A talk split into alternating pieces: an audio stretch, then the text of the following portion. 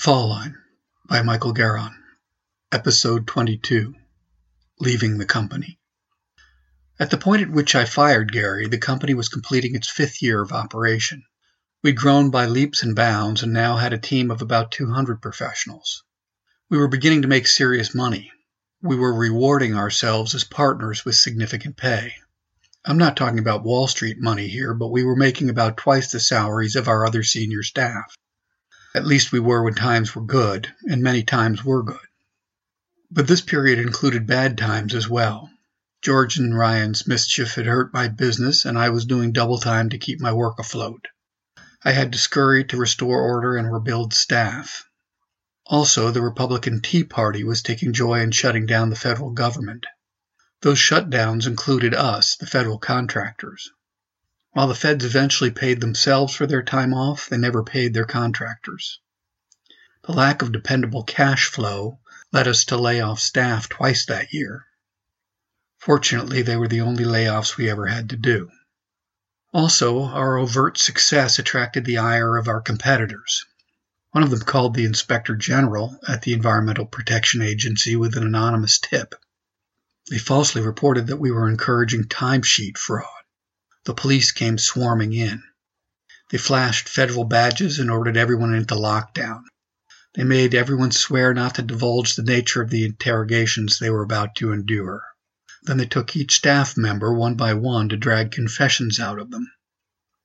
There was no substance to the allegations, so there was nothing to divulge. But the heavy handed tactics made some employees wonder if something bad was actually going on. My partner Dave, who lived as principals, was particularly incensed by the way the inspectors treated the staff. They finally broke camp, acknowledging that their onslaught had not uncovered a single shred of wrongdoing. Dave insisted that they apologize and tell the staff that they had received a bogus tip. Adding the final insult to injury, they refused his request. They said, just because we didn't find anything doesn't mean you didn't do anything wrong. A long series of difficulties like these punctuated this period for me. So when Nancy said she was pulling the time to move overseas card, I met it with a sense of relief. She let me know we were moving to the distant island of Madagascar.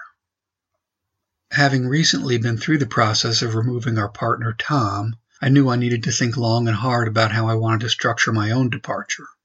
I also realized how little I actually understood about our partnership agreement.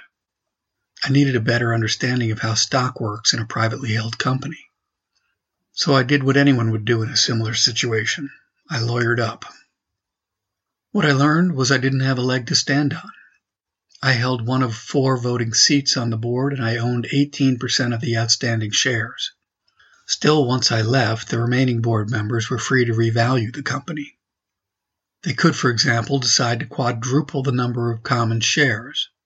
Then they were free to award all the new shares to themselves. Doing that would dilute mine to a fraction of their value. And there were lots of other moves they could easily make and to effectively deal me out. It appeared I could add my departure to my growing list of problems I needed to confront. But this one loomed larger because it threatened the main thing I had set out to achieve TFI. Total financial independence was slipping from my grasp and so was my dream of being well off enough to get back to my writing. In the end, I sucked it up and let everyone know I was keeping my commitment to Nancy. I told them I planned to leave the firm.